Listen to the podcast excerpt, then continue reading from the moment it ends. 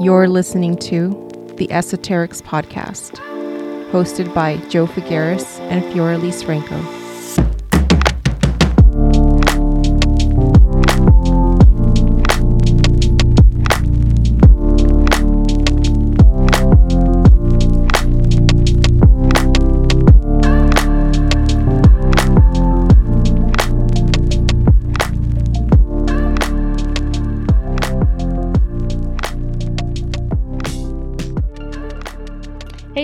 welcome back. Welcome back to the show. How are you today, Jo? I'm good. I'm really um, looking forward to the week. The weather has changed here. We're going to be in the 70s consistently, so that's really nice because typically it takes a, you know until fucking July for it to get really nice here in the Mhm. PDX um, on the regular. So yeah, Yeah, uh, we're in the high 80s, which means the fucking mosquitoes are back. And Oh, uh, yeah, yeah. yeah. gee, I just went to the store because I went to a campfire, I guess, Uh-huh, you know, bonfire on Saturday. So I'm like, I gotta have some bug spray. Yep.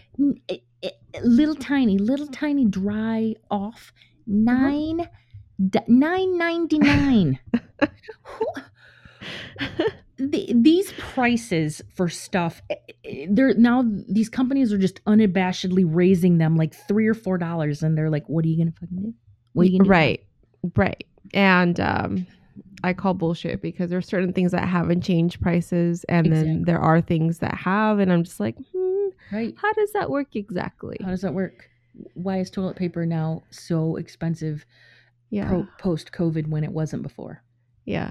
Um, and they give you less too. That's the other. That's the thing that made me mad. It's like it's one thing if you're gonna raise the prices and keep the thing the same, because I okay, okay, like I'm gonna give you the benefit of the doubt. Maybe you're paying your employees more, right? So uh, we're spreading the cost or whatever. That makes sense. But if you're simultaneously increasing the prices and making the packaging smaller, I'm looking at you, OxiClean. I, you know, I'm not, I'm not on board with that. Like that's bullshit. and and toilet paper rolls they just infuse more air into them so that they're not as tightly rolled right Uh, they're the same size but not as tightly rolled so you get less less ply and um, the other thing is i don't remember how much were eggs before because now they're like three and four bucks a dozen but i don't remember what they were before I think that's how much they were. They Shut were up, like really? four- I think they were like three ninety nine. Sometimes you can get them on sale for like two ninety nine. Girl, I'll tell you right now, I never paid four dollars for eggs because I am aware of nonsense prices, and I'm that person who's like, I refuse. See, I'm the type of person where I would go to the grocery store and I would never look at prices. I just, I just Ah. wouldn't. Just like I'm just, I'm, I'm here for food. It's fucking food. Like I'm just here to shop. I'm not here to do price comparisons or whatever. Right. um but it has increased to the point where i'm like wow yeah this this trip used to be about 30 to 40 percent less than Yes. it used to be Gotta tell you guys my story. So I'm in the the beer slash wine department. I'm getting ready to pick up a bottle to go over to some friend's house. We're gonna sit around campfire and you know a fire pit in their backyard and oh just shoot the shit. It was really fun, actually. So there I am in the store, and there's two super hot guys. See, I told you I'm on this hot guy, this West Coast, those fuckers with their flat billed hats. I don't know what it is. So anyway, I'm in the I'm trying to find, you know, like a beer or something, and there's these two super hot guys, and I'm like, hi. You know, I didn't say anything, but I was Mhm. like, you know, my my energy was all, oh hey, what's up? Mhm. So then I'm like, I'm just going to take this bottle here of Menage a Trois oh my wine, god. Oh my god. Oh my god. And this will be the bottle that I'm going to take to the oh checkout. Oh So I was subconsciously sending them the energy. it's just like, Joanna, you're such a dumbass. i mean It was, I laughed at myself. It was funny, but yeah um, yeah. But when it comes to something like that, I would, I, I would chicken out though. I'd be like, "A menage a what? No, I'm, I'm a i was chicken. just kidding i was just joking I'm just kidding.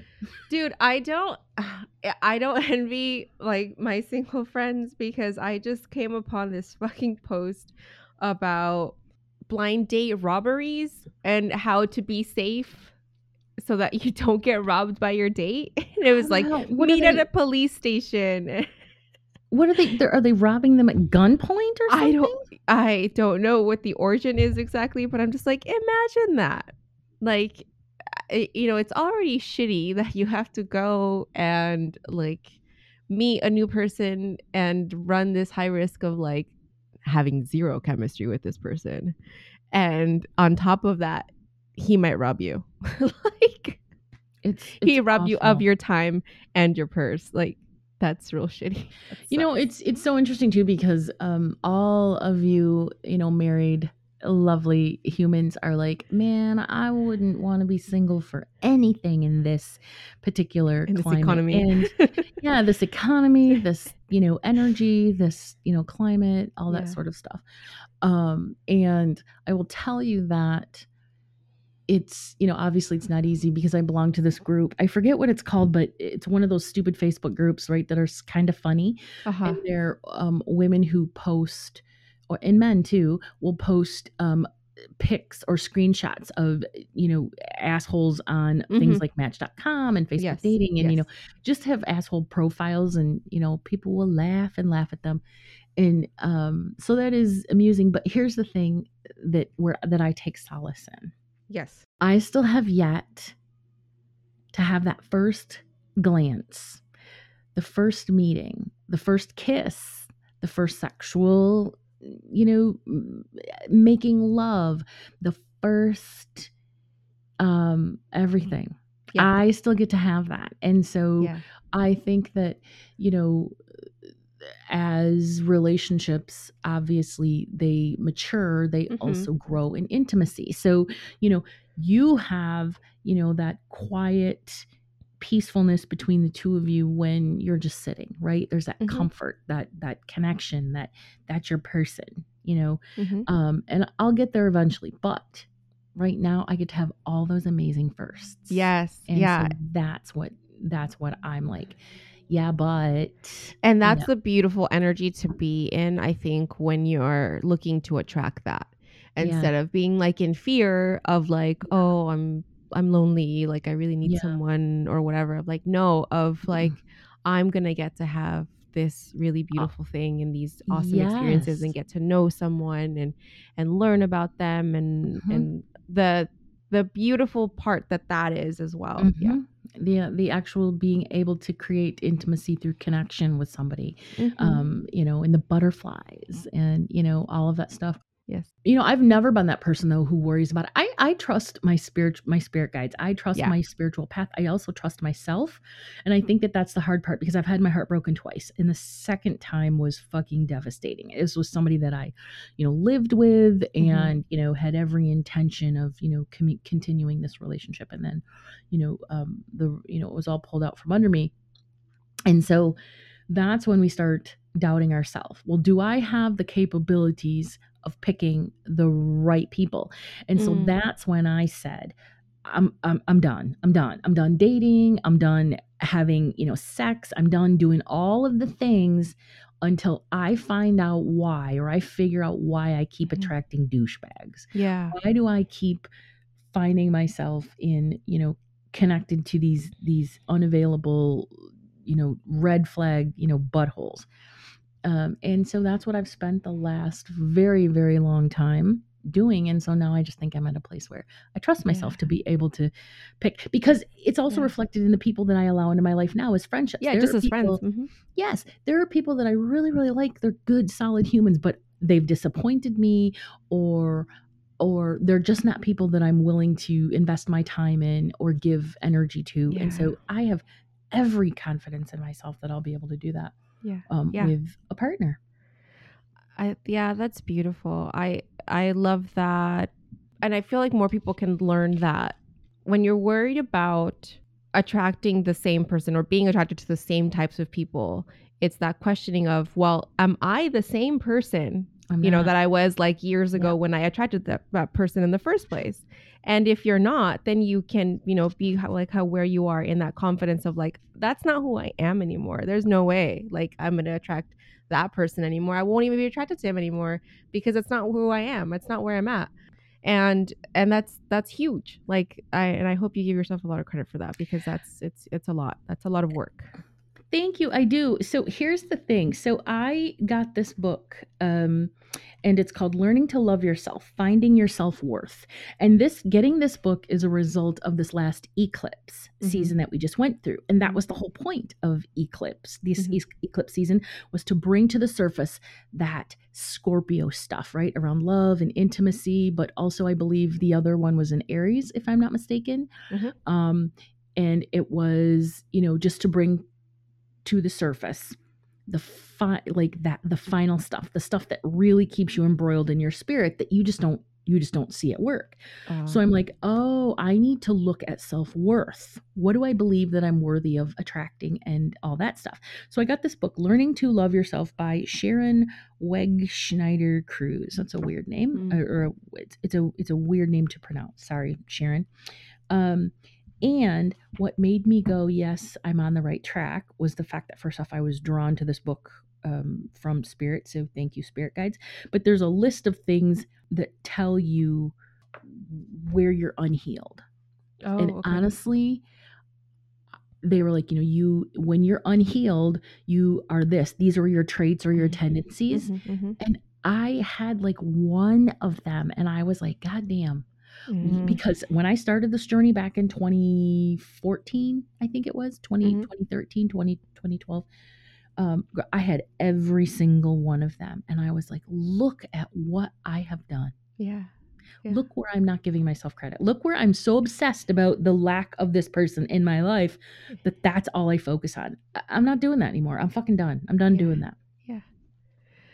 I was listening to this guy talking about how the the patriarchy affects men in the way of how they can't even admit that they've made the wrong choices or that they're not acting in a certain way. And this falls back on this idea that men use women for character development. Hmm. He made a really really strong point. It's like and it and because I see I see this all the time. Like I see this repeatedly. I'll see a guy who is in a relationship for a long time, sometimes married, so he'll get divorced, but at some point, obviously, they break up, right? And then it's like immediately after, immediately after, he's in a relationship again, and Right. sometimes they overlap, right? Like, eh, they- um. eh, right, that happens as well. But mm. regardless of whether or not there's overlap, they're they're very quick, like just right after, and it's almost like. I, I thought it was like, are you afraid of being alone? Right. But with what this guy was saying was there's there's way more to it. So the example he was giving of uh, a guy who gets like nagged, quote unquote, by his wife, and she tells him like you don't clean up after yourself correctly. Like how how is how hard is it for you to put your freaking dirty clothes in the dirty clothes basket? And she tells him every day, every time, all the time. Or he doesn't help enough with whatever. He doesn't do the dishes enough. And he ignores her. Doesn't never makes any changes. But then the moment she is fed up and she's like, "You know what? I'm done. Like I'm done like uh, pulling all the, you know, doing all the work, pulling all this weight. I'm done with you. Get out." He goes and he finds someone else. And then for this woman, now he picks up the clothes and he puts them in the bath. Now he'll do the dishes because he never has to admit that he was wrong. Hmm. He just goes on and he does the, the he does the thing that needs to be done in order for him to keep a partner, to to be part of a true partnership, to be a better person. But he never has to admit that he changed, that he evolved, that he bettered himself. And that's like an effect of the patriarchy. that's an effect of the patriarchy that's big and that's what the problem is and that's why you know um, right now the focus is on you know men being really all of the woes that affect our our world but also really just because they're not being given the space um, you know to be able to explore that in, a, in, in a way that doesn't emasculate them right? Look i want my man to be masculine. I want him to be confident and assertive and cocky and you know i'm a capricorn and i i want all that um but i also want him to be vulnerable and in in all of those things with me as you know his you know significant other that he doesn't have to be with the rest of the people. But when I just think that when you have that one person that you can really be your true self with, Yes. then you eliminate the need to project any other bullshit out into the world because you have that safe space to Yes. process it at home. So Yes. it really it does come down to partnership, but women, we are natural nurturers. We are not here to fucking uh, heal you, man. Yeah. We are here to partner with you Uh-huh. to Uh-huh. you know um, build lives together and it's not their fault or men's fault if they're not being given the space but it is their responsibility to figure it out and find Yes. a space a safe space that's that's Mhm. your responsibility and if you don't Yeah. if you don't own up to your responsibilities i don't to tell you you're gonna keep fucking being a vibrational match for bullshit women Yeah, exactly. because we are just as plentiful out there bullshit women as the bullshit men are Yeah. Yeah. Uh, and that's where um, I think that's another great point that when you're not doing the thing right, uh, you're not acting in the way that you would expect your partner to act. Like you're not going to attract that.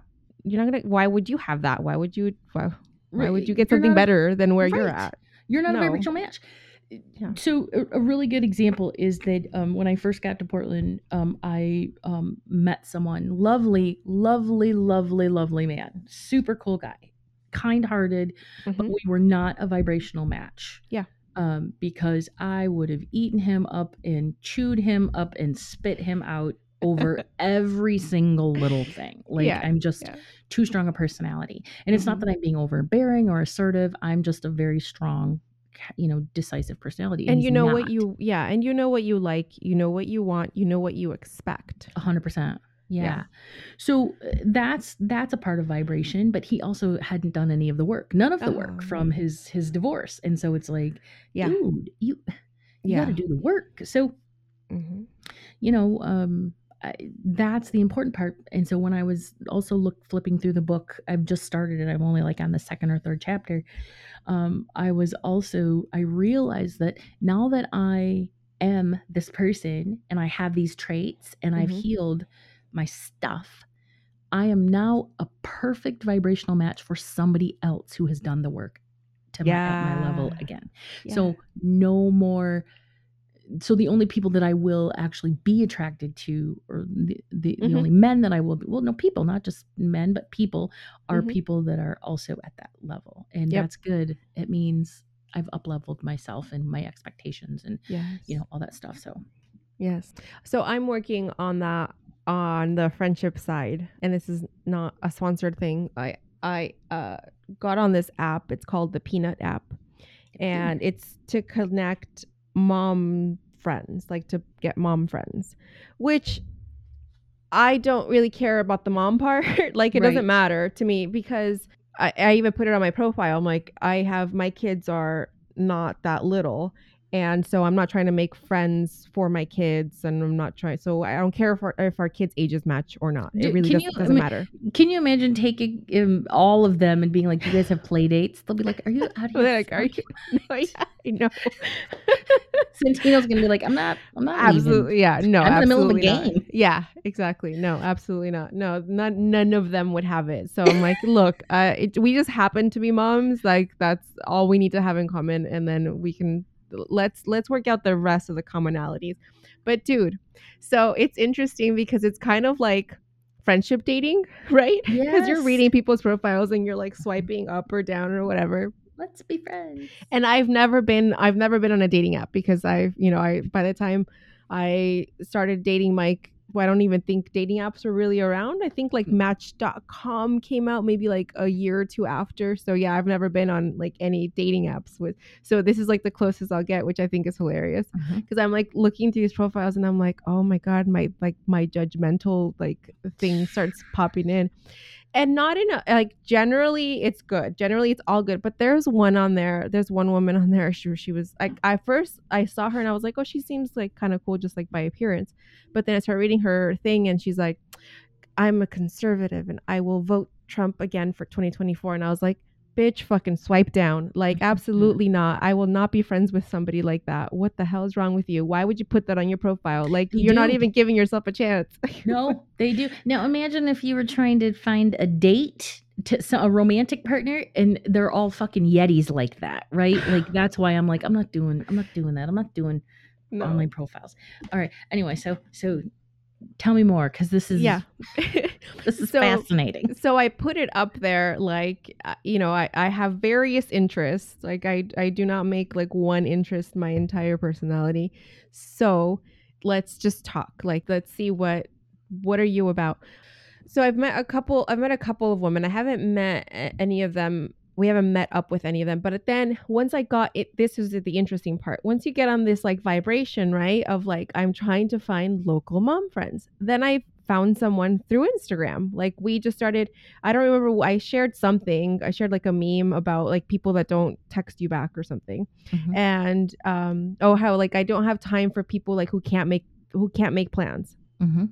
Because it's one thing to always be busy, but it's another thing to like not even try. Like Right. because you can book something like I we can book something out like a month from now. Like if that's Yeah. when you're free, that's when you're free. Let's just do it Mhm. but let's plan for it. But the fact that you're like just saying like, "Oh, we're going to do this, going to do that," and then it never actually gets done, like that pisses me off. Mhm. So, Mhm. anyway, so um we start we start chatting and we ended up like we're like, "Oh, well, let's go like meet for coffee and stuff." And yeah, she lives locally and like we're, you know, similar kind of journey and she's uh, working through stuff like releasing religious mindset that she was raised with and stuff. So it's been really cool. But yeah, I think that's that's interesting how you get on that vibration of like, oh, I, I set the intention. I'm trying to make mom friends, and then somebody pops up. Yep. Yeah. It's the same here because I think uh, you've heard about the Seattle freeze, how it's hard for people that are that move there to make friends and community Yeah. because they're so people are so um in, non-inclusive. Um and th- it's similar here in Portland. Just people are just not there've been several friends, even coworkers that I've had that I'm Mhm. like, "Hey, you know, let's go do something." And then nothing. You know, it's like, uh, okay.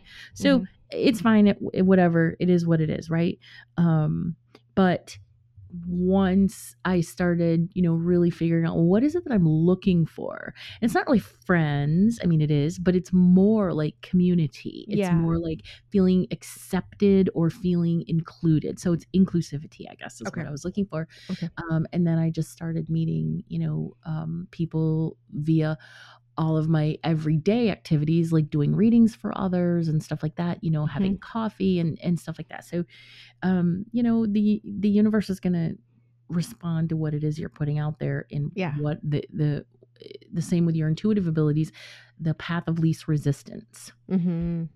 Yeah. so interesting cool Yeah. peanut. So maybe i'll look up look up look that up here and see what type of people because it would be fun to um you know get some local people. And also local portland people listeners oh my god dudes reach out to me. Um let's go do coffee. Let's go on a, a hike. Let's go to the coast for a day trip or a day meditation or something. Like Yeah. yeah i would love to expand my woo woo friend community here. Well actually all of my friends here are woo woo because It's Portland.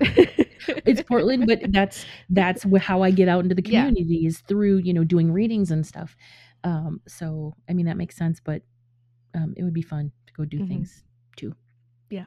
oh so remember the last time we talked i told you about a book by susie duncan called zeus is a dick yes. Mhm. Oh, well, I am now the proud owner of a little hardcover called Zeus is a Dick. So, plan to just read little excerpts of it in future podcasts. I'm not prepared now um, because I've been reading the other book, but um, I've I flipped through it and it's really funny. Like, I laugh out loud constantly. It's very, very, very good. So, we'll learn about mythology and the gods and all that Uh-huh. stuff um, from the perspective of Zeus being a big old dick. Ah, okay. Very cool. How was your weekend? It was it was busy but it was also really productive um i had um i started saturday morning i got up and i just got this surge of energy um to create the guidebook and the presentation for my class on may 21st opening and working in your akashic records and um, my human design kicked in, and I have just kicked ass. So it's like a 64 page document now. So oh wow. if you signed up for this class or you plan to sign up for this workshop, it's actually a workshop. It's a three hour workshop on Sunday, 521. And then there are two follow up 90 minute sessions that you don't have to attend if you don't want to, but I recommend that you do. Mhm. Um, and then you get um, this 60 ish page workbook. Um, you get all of that for just 117 bucks. That's So badass. be sure to snag it and join me because it's going to be a fun class. Yeah. Oh, so I was talking to my sister this weekend. We were on the subject of angel numbers or spirit guides. I don't remember. So for her, my my dad presents himself as a hummingbird for her. Um and so he'll just, you know, show up when she's outside. And so we're sitting outside in my patio and then the little hummingbird shows up and he's and she's the first one to see him. mm-hmm. Yeah, yeah. So we we kind of get on that topic, and she's like, "I see. I've been seeing a lot of. I don't remember what numbers. I've been seeing a lot of five five fives and something something." And uh, she's like, "But I looked them up to see what they mean, and I don't like. I don't. It doesn't really make sense." I'm like, "Well, because I don't think that." Angel numbers are always meant to mean exactly what you would like Google their definition to mean or whatever, because that's just one person's interpretation.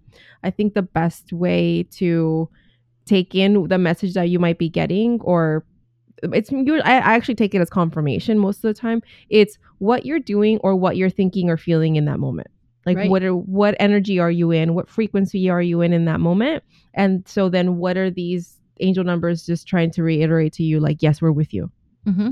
Yeah, and angel numbers are different than numerology. A lot of times, Mhm. people get those two things, um, you know, um, just mixed confused, up yeah maybe, yeah, Mhm, mixed up. mhm. Um, numerology, each ener- each number has a very specific energy of it, Yeah. Yeah. um, and what it brings into your life.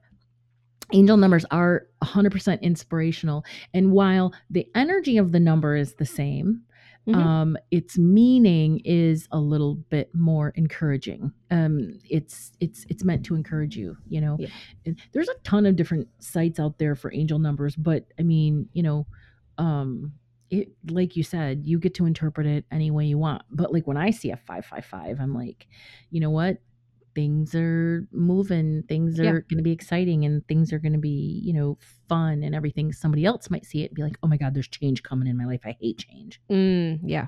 yeah. Yeah.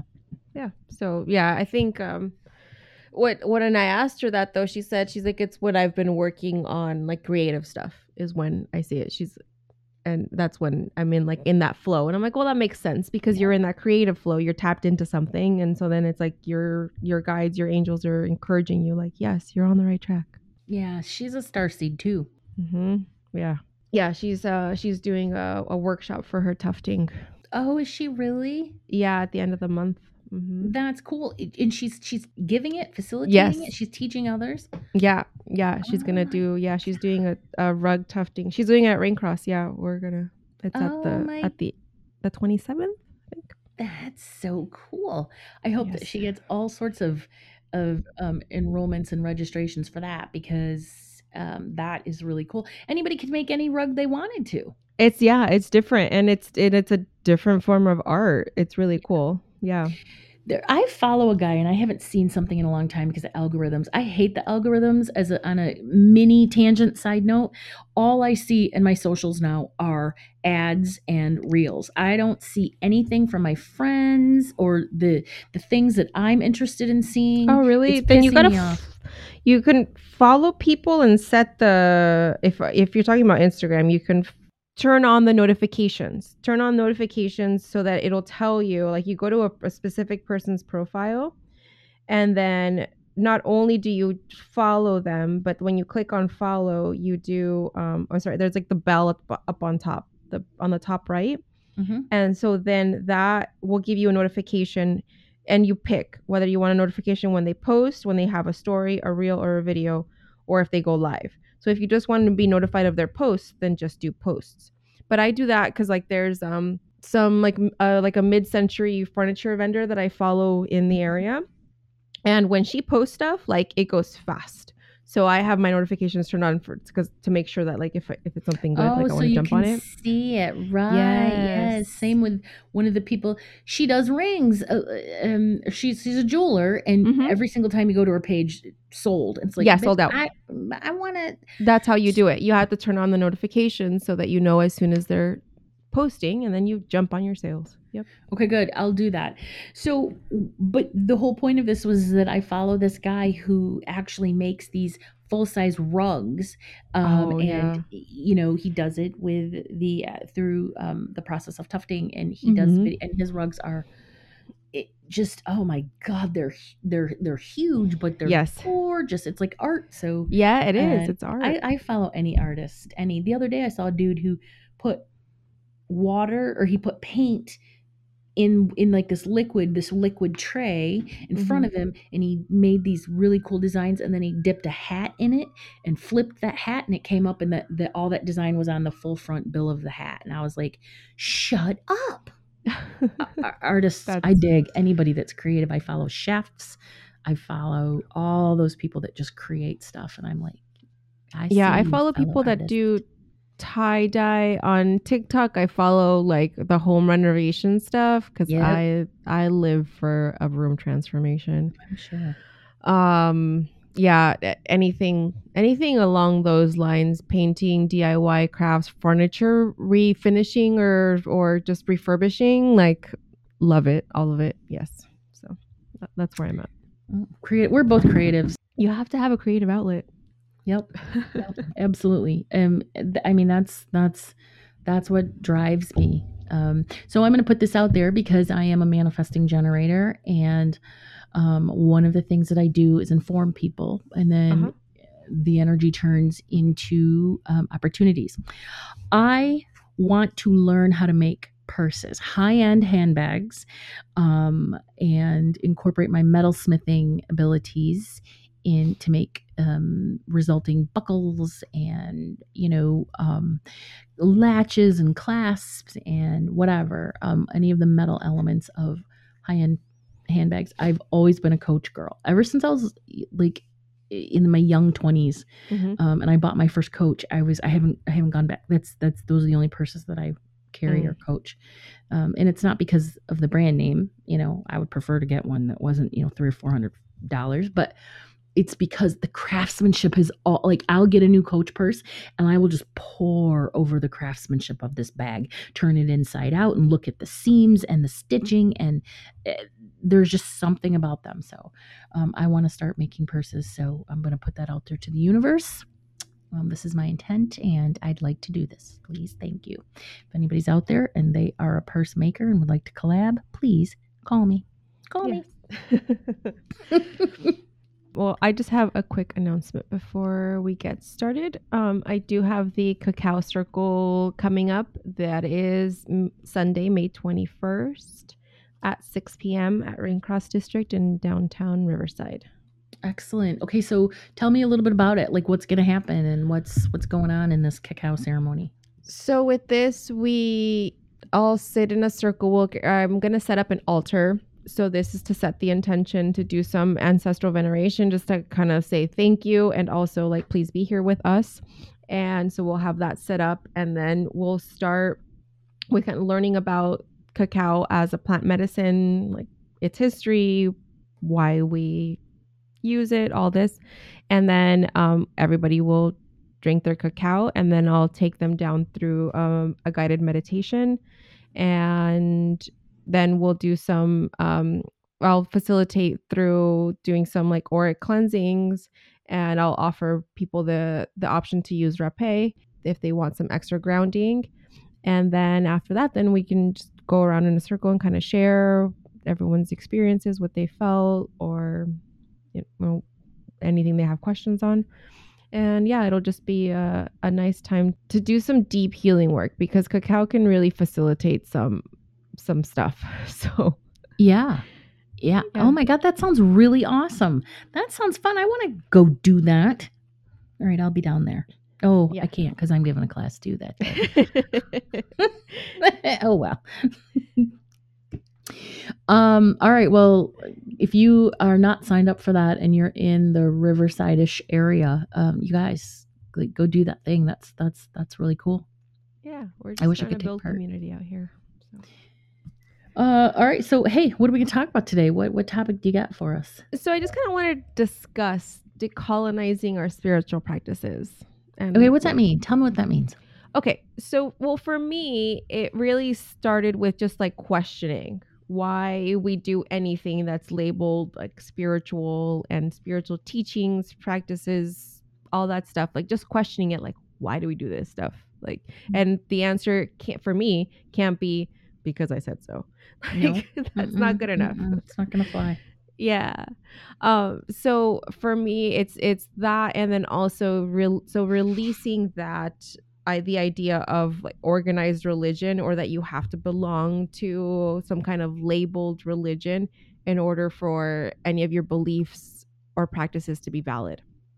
Yeah. Or uh, yeah. Okay. So for me, I think that that term, uh, and as I'm sitting here, like any of our ancestral, no matter what race or region or religion or Mhm. creed, whatever we come from, anything that's ancestral that has sort of been taken over or Yeah. pushed on by like Christianity or, you know, Catholicism, yeah. yeah, or right, saying, well, you can't do that because, you know, that's um that's wrong. But it's Yeah. wrong in your religion, not Mhm. mine. So, okay, good. Well, so this good. Let's get into this. This is interesting. Yeah, so this for me kind of started so when I was little, like for some reason when I was a little girl, like I was I loved Jesus. Like I I don't know like yeah, and I don't know what it was about him specifically, but I like I thought he was like the most amazing. I had knew nothing about him by the mm. way. Like I was like 4 years old and I I just thought like he's amazing. I don't know. Okay, well, can I just say though that typically when when children have those eh, unexplained ideologies in you know obsessions you know or just adulations Fascinations, uh-huh, fascinations that are grounded in what then that means in the life between life phase or in past life you actually had a really positive experience with this this this person known as you know um yeshua jesus Yeah, yeah. So, Dude, but then, cool. so this this is where things got like kind of messed up was because once I started going to Catholic school, which was for me was out my first and second grade, my parents insisted in putting me in Catholic school because they thought that it was going to be like better education or whatever. I don't know because they they figure I guess you get what you pay for. I don't. I think that was the thinking. But uh yeah, that so that whole like idea of anything related to like to Jesus in that Catholic way, I was like, I don't want anything to do with it because it was my experience in the, with the Catholic Church and specifically like the discipline and the rules. I was like, I hate this. This is awful. I don't understand. Did they did they did they hit you or or They didn't. corporal- you know, no, they didn't. M- my parents did get hit though, and I heard stories of that coming up because both my parents went to their their schools were run by the church. I, Mhm. I think that's how it kind of works in in the country. But um, yeah. So my parents both had stories of like getting beat by rulers by the nuns and stuff. But no, my nuns were just mean. They were just mean, and uh, they would yell Why are nuns fucking mean? because they don't have sex. Well, there we go. There it is, right there. Mhm. I, I, you mean too. right? We're, we're all bitter. Mm. um, that's. I mean, I'm just saying that's my that's my theory. But, what do you think? Somebody that was that committed their life to love and and and all of those Christian uh, fundamental ideologies of love thy neighbor, forgiveness, grace, compassion. Wouldn't you think they'd be nice people? But nuns, you would, you would- nuns are dicks. Some nuns are dicks. dude? I'm sorry, but like Mother Teresa was like, she I'm- was the biggest dick of them all. like I know she did great things for like the poor and and all that, and great that, humanitarian. yes, a wonderful humanitarian. But like on a one to one level, with She like the other. asshole. Yeah, she was, She was so an mean. asshole. All right, So- let's talk about nuns later. But Yeah. I have other stuff to say. but that's you know but that's part of it so for me it has been like decolonizing the idea of yeshua or jesus and removing him from catholicism like for Yeah. me for for for my work with him and for my uh just to look up to him like as an ascended master at Yeah. this point and rather than a symbol of catholicism or christianity or whatever and really it's been knowing that i can quote unquote believe in him without the constraints of catholicism or christianity and that's been super very deeply liberating Yeah. He's such a cool dude. He he was the first ascended master that I that I connected with and I Uh-huh. never believed in him and I was like um and I remember real quick I was talking to one of my friends and we were out in the nature and everything and and one Mhm. of her guides came through and he came through as um she called him Jim.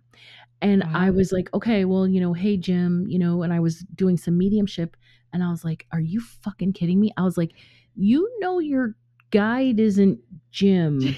She's like, no, no, his name is Jim. I was like, um, your guide is Jesus. And she was just like, you should have seen the look on her face. It was awesome. But I was like, shut up. And I've been able to connect with him ever since. He he so always cool. makes the joke, I am Yeshua, right? But yeah anyway. that's cool. I love that you had that experience.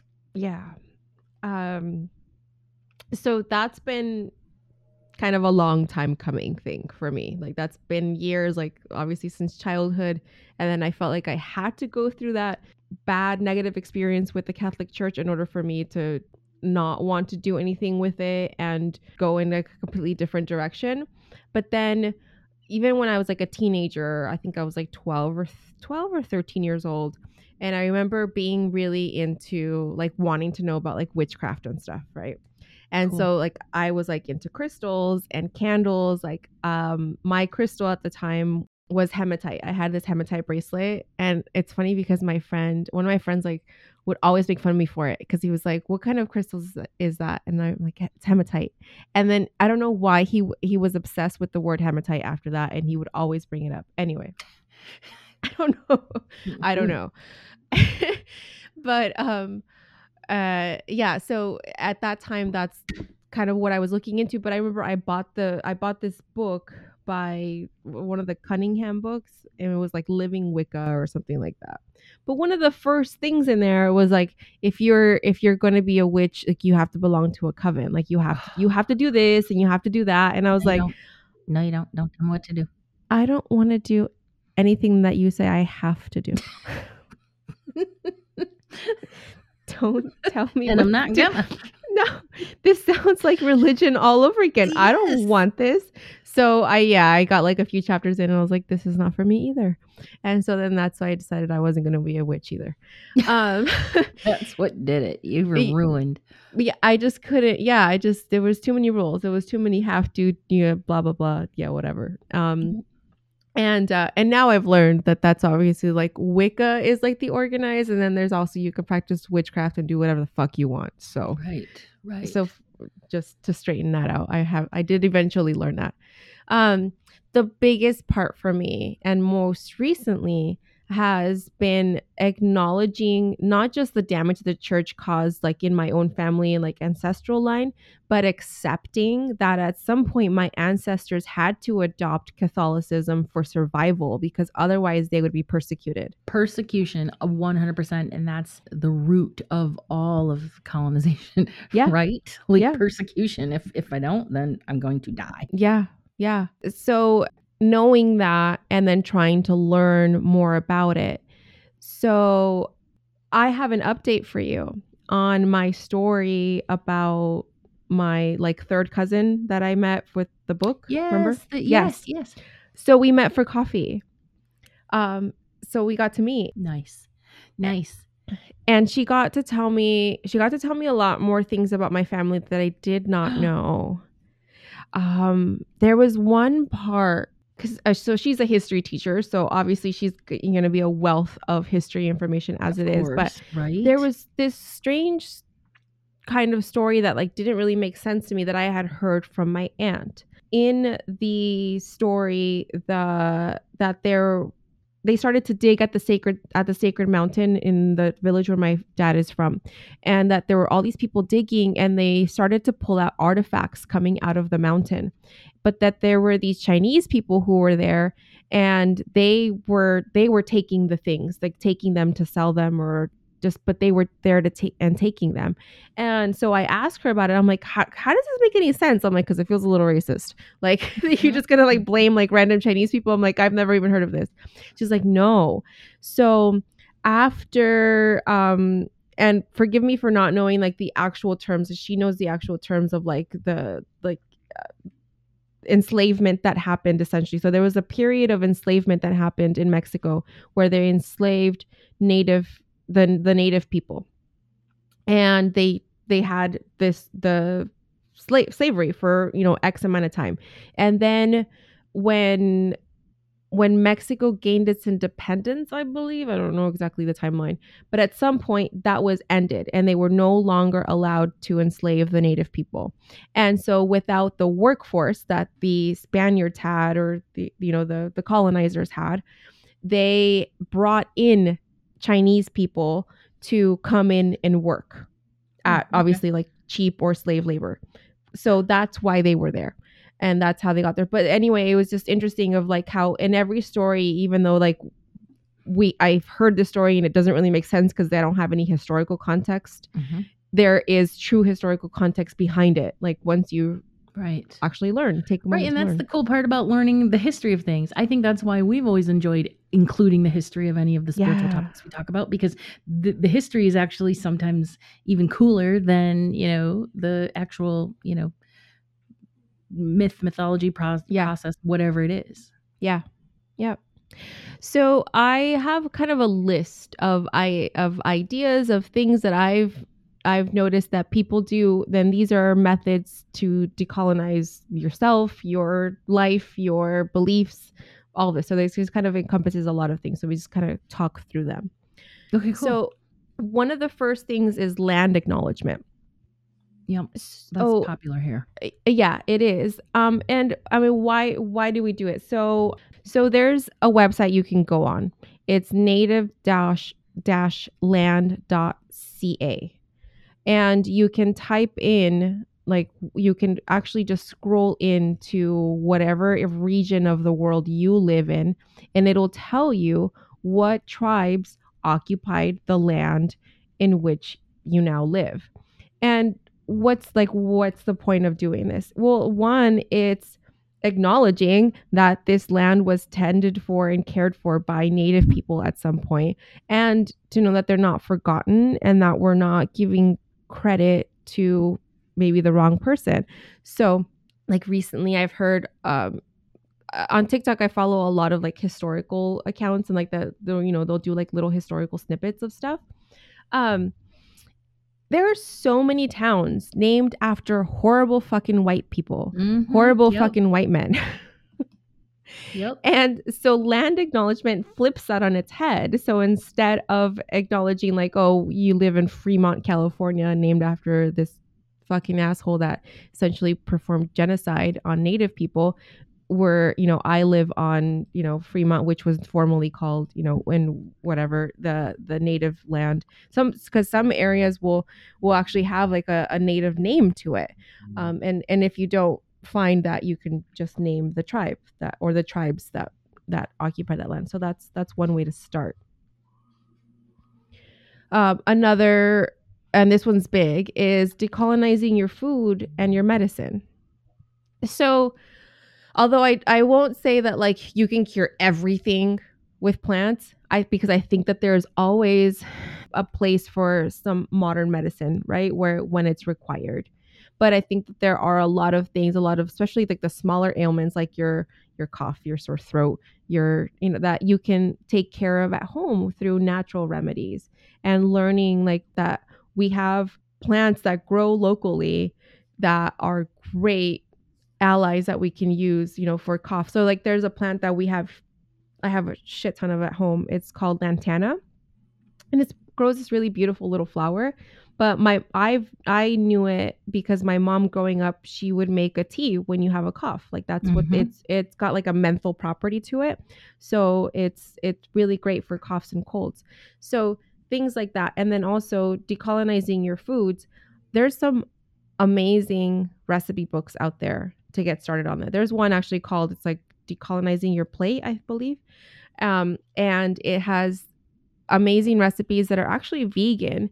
And the author explains like you know where what inspired her to write this and and where a lot of these recipes come from. A lot of the recipes come from like her grandmother um, who cooked a certain way because it was what they could afford um, but also it was because what they could gather locally and when you do that whether you're growing your own food or you're gathering it locally you're decreasing the carbon footprint of your food and so you're helping you know the the environment your the world as a whole Right. Beautiful. I love that.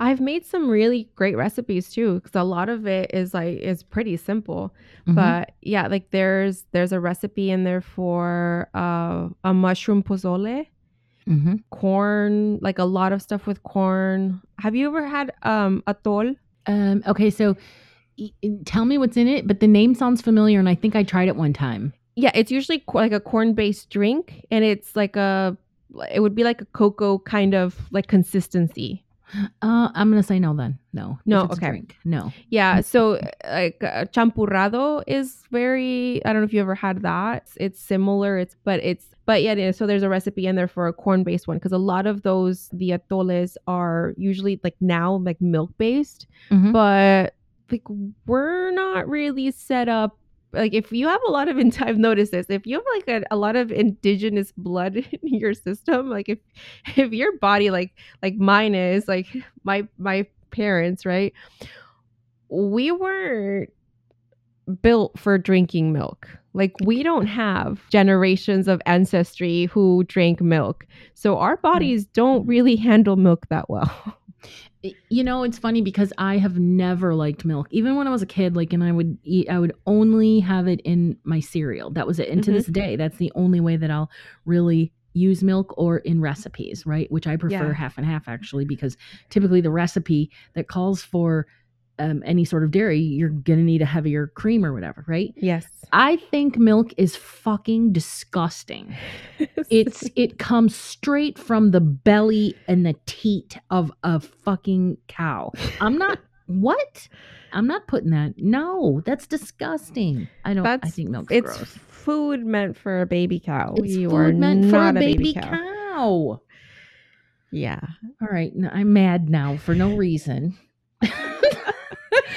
See, I I haven't had milk in so long. It makes me so sick. It's Um like I cannot handle it at all.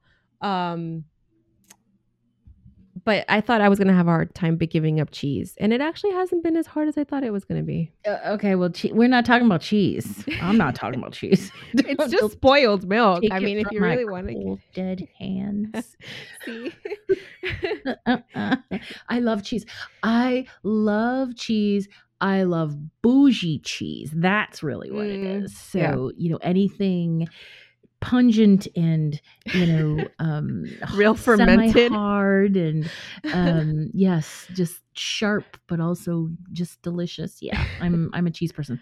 Um, you know, I, don't typically buy, you know, like cheddar cheese or just to have in my cheese. Uh-huh. no, it's it's got to Yeah. be bougie or whatever. But yeah, Uh, yeah, I think the only thing I eat now is goat cheese. That's about it. That's the only thing. Uh, yeah. So decolonizing your food can can can equate to removing milk from because if it wasn't part of what your ancestors ate, and I'm not trying to be all like keto or whatever. What's that shit paleo that people are like eat like your ancestors? It's like okay, calm down. Like this is um, this is now. listen, we're not cavemen. Mm-mm. I get it. I know what you're coming from, but also we have grocery stores now. So like That's right. Uh, That's right. So mind your business. mind yeah, mind your business. So but on that same token, another thing you can add to your decolonizing list is trading when possible, disrupting capitalism. And I that can it. involve your food, right? Mhm. Like um and I don't know how people are doing it now. Um, but I know pre-COVID, we used to have food trades. Basically, people would meet up at the park, and everyone would bring a bundle, right, of whatever they were growing at home, or like different bagfuls of like whatever they had grown at home, and then you would trade. So like like me, hmm. right, Oh. in my five loquat trees, I could trade- just bring a yep. bunch of loquats and then I'll give you a bag of loquats and you give me a bag of tomatoes or whatever. And then, you know, and you walk away with like a box full of different things. I love that. I love I love what it stands for. I love what it impacts. Anything to flip the middle finger to capitalism is um, I'm down for that right now. I love trades. I trade as much as possible. Um, I will trade Akashic services for eh, pretty much anything. Yeah. Mm-hmm. yeah, it's and that's and it's a wonderful way to disrupt Mhm. capitalism because we stop, you know, we stop depending so highly on money. And and so and that's just one of the many ways that you can that you can do that, but that's just I think a simple way. Trading services is also that is a simple way. Simple enough, but Mhm. you do what fits best for you. And it's fun. I think it's fun. Yeah. And then what I've already talked about, like owning your faith and owning your spiritual practices, leaving organized church if that's what feels right for you. But Right. if you're looking for community, Mhm. it's that reminder that like you have the power to build your own community. Like it just and and a community doesn't have to look like 20, 50 people. Community Mm-mm. can be small. It can be Mhm. a small circle of group a group of friends that meet because you've got you know something in common or you you know whether that's a book club or i don't care a cheese club whatever like it doesn't Mhm. matter it's it's whatever brings you together and builds your community and that's truly the idea of what church is supposed to be in the first place it's Yeah. not supposed to be this like No. house that like of worship that you go and you give 10% of all your money to every week and you know. Don't get started on What is it called um, when people after church then they typically go downstairs and they have a potluck and there's a process or there's a name for it. It's called it's not communion, it's not community, it's fellowship. That's what it is. oh Um, so that really is what, um, and and I don't know. We should do some sort of of um podcast, a future podcast about the history of church. What, how did it start? What is what? it- What are all the different things mean? But um, yeah fellowship for me is the whole point, and that is feeling inclusive, feeling eh, like you're valued, you're a part of something Mhm. um, you know, and that's the true meaning in my term or, or my view of, um, I guess, organized religion. It was, it's feeling included, not, you know, if Yeah. you don't do this, you're going to brimstone and, and hell and fire and, and Yeah. you have to do this or else. Yeah. yeah. Okay. I like that. Another form of decolonizing has been the utilization of sacred plant medicines even those that are you know classified by our government as not you know not legal or whatever. But mushrooms ayahuasca they're supposed to be aids. Like they're not they're not a crutch. Like they're not something that you take every day for the rest of your life because it's a fucking band-aid like it doesn't work that way.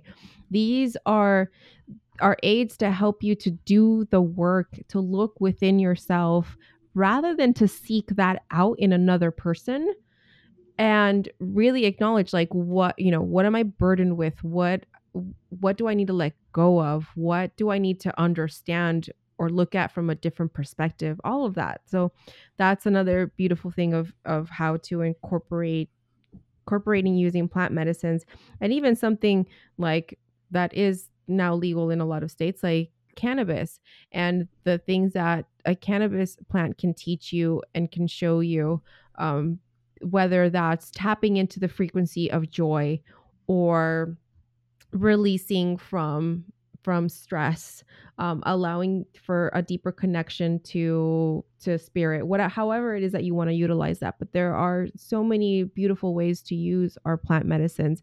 And then this was another thing for me like again on this same road of decolonizing understanding the history behind cannabis and how it was made illegal specifically to target brown people, brown and black people, because we were the people that were primarily using it. So it was a very easy avenue to put us in fucking jail. Like, and so knowing that, learning that, and then being like, well, fuck you. Like, I'm going to use it now because my maybe my ancestors or my family wasn't allowed to legally use it. But now I have that freedom. And like, so honoring my ancestors through that way of like, I can do this.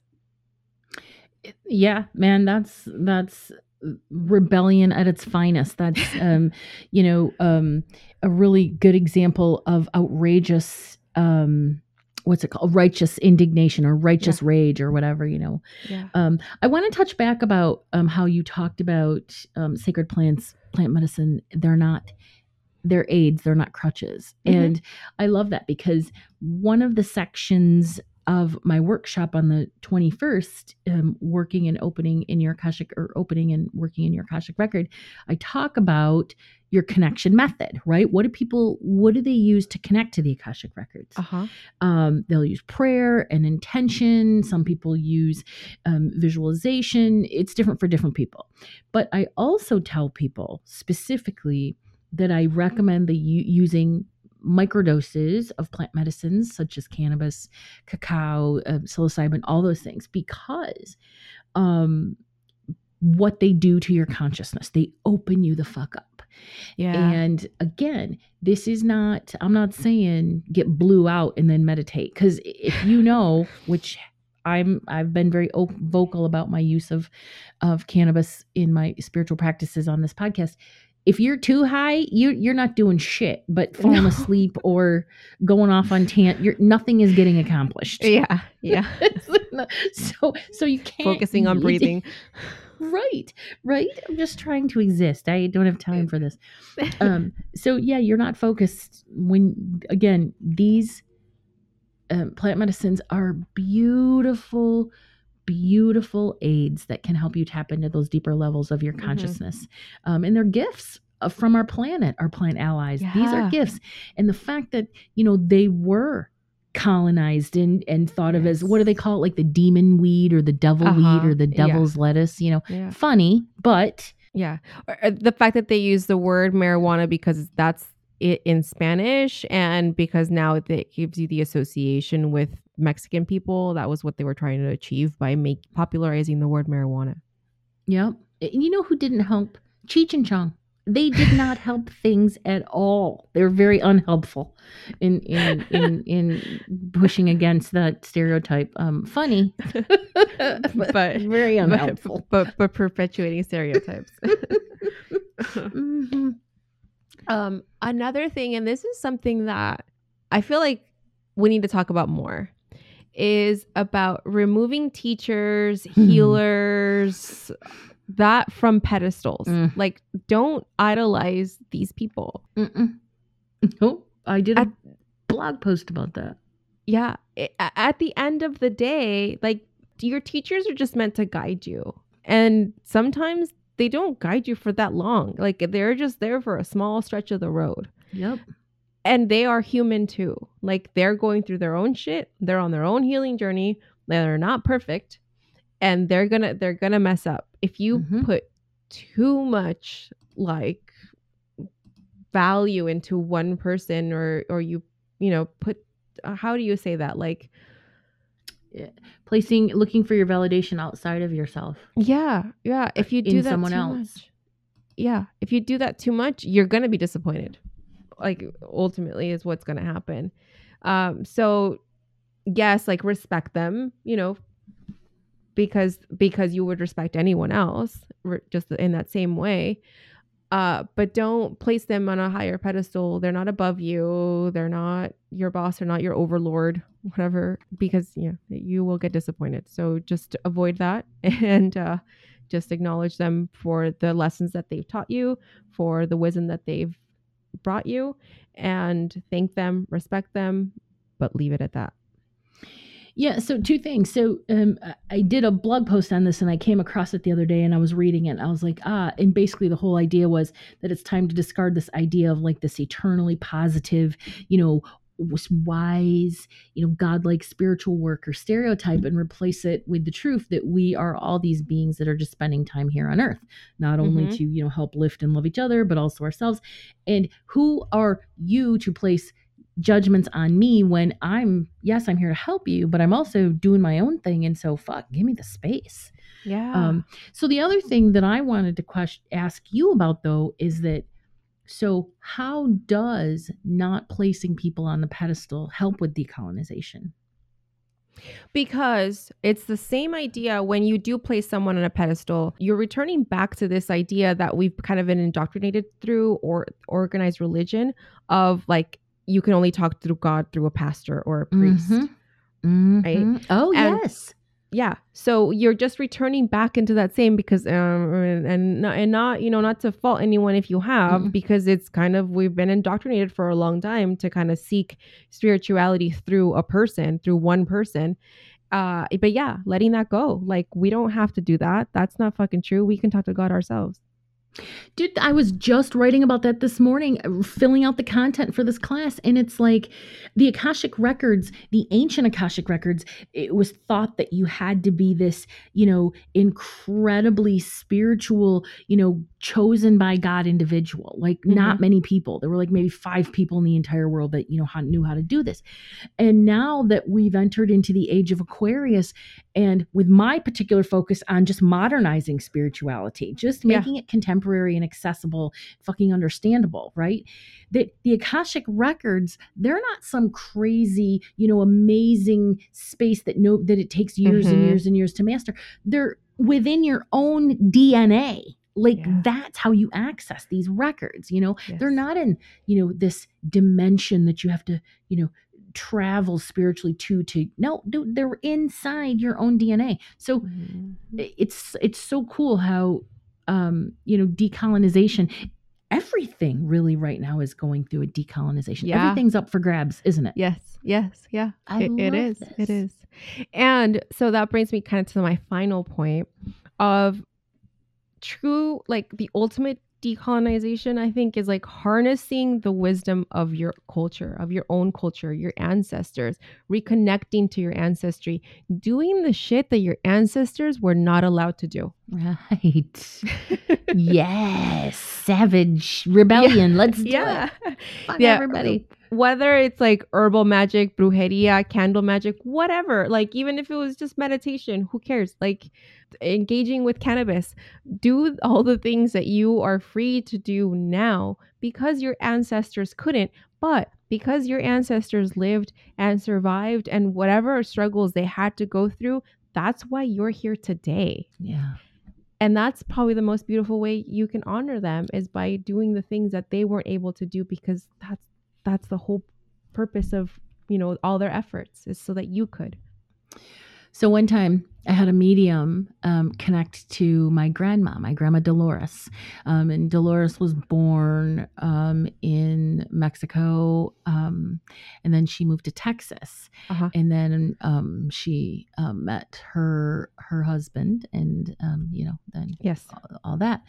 Um, yeah, uh, she comes through quite a bit, but this one uh, medium told me that she wasn't able to um, express her gifts, her intuitive abilities. Very, very psychic, very, very, you know, um, intuitive, and she wasn't able to um, express that, you know, for all of the fear of her time. Right? I mean, you know, this was way back in, you know, like the twenties and stuff, Yeah. and um she said that she's when when i am a medium when i'm in my mediumship that she steps in so that she can do that through me yeah and she supports it she eh, Amazing. adds to the energy she's like i couldn't do this you know um so let's do this together so wow. yeah it's That's powerful. yeah and i really feel a huge um honor when i get to access that that that energy because i know that she's with me and it's like ah, i get to connect with my grandma too Yes.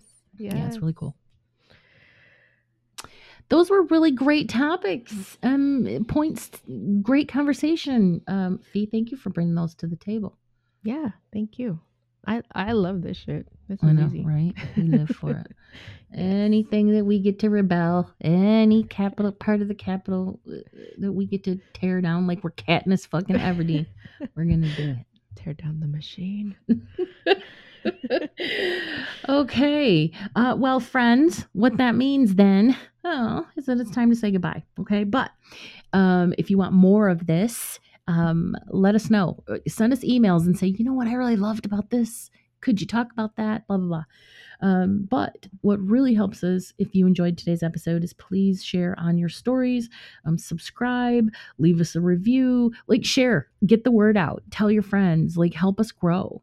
Um, this helps our podcast grow, but also it helps us bring you these episodes on a weekly basis and not having to bring in sponsorship and stuff like that, which, you know, Yeah. We'd like the dough from a sponsorship, but we don't want to always have to say the commercials. I don't. Fior Fioraliz doesn't care, but so well, thank you all for hanging out with us today. Stay mystical, magical, and don't let anyone tell you what to do, especially the church. decolonize, decolonize. Bye.